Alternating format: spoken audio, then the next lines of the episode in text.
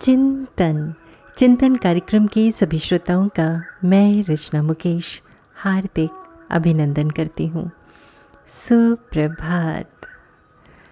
दोस्तों, कहा जाता है कि जहाँ चाह होती है, वहाँ राह निकल ही आती है। एक गाँव में एक बूढ़ा किसान अपने बेटे के साथ रहता था। वो अपने आलू के खेत को जोतना चाहता था, लेकिन अकेले उनके लिए ये काम बहुत मुश्किल था। उनका इकलौता बेटा, जो इस काम में उनकी मदद कर सकता था, वो जेल में था।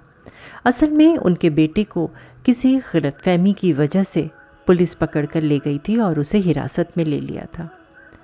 किसान गरीब होने की वजह से उसकी बेल नहीं करा पा रहे थे। अब उनकी उस वक्त खेत की बुआई का समय था और किसान खुद को असहाय महसूस कर रहा था।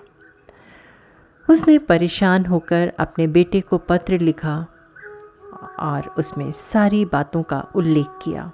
उन्होंने लिखा, बेटा जी, मुझे बहुत बुरा लग रहा है।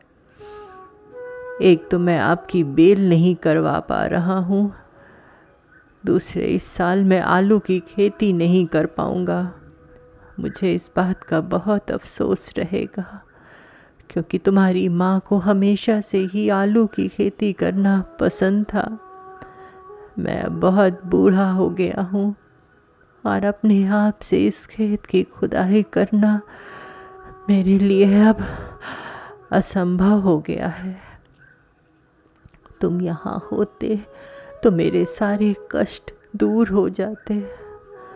मुझे पता है अगर तुम जेल में नहीं होते तो तुम मेरे लिए खेत ज़रूर जोत देते। सब प्रेम तुम्हारा पिता। शीघ्र ही पिता को उनके पत्र के उत्तर में अपने पुत्र से ये जवाब प्राप्त हुआ।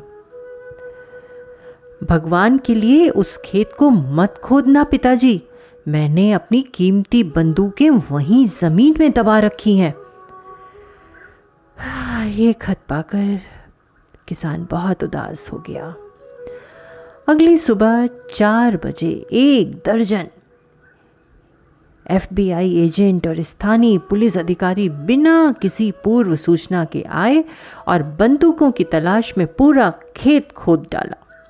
पर अंत में उनको निराशा हाथ लगी, क्योंकि उन्हें वो नहीं मिला जिसकी वे तलाश कर रहे थे।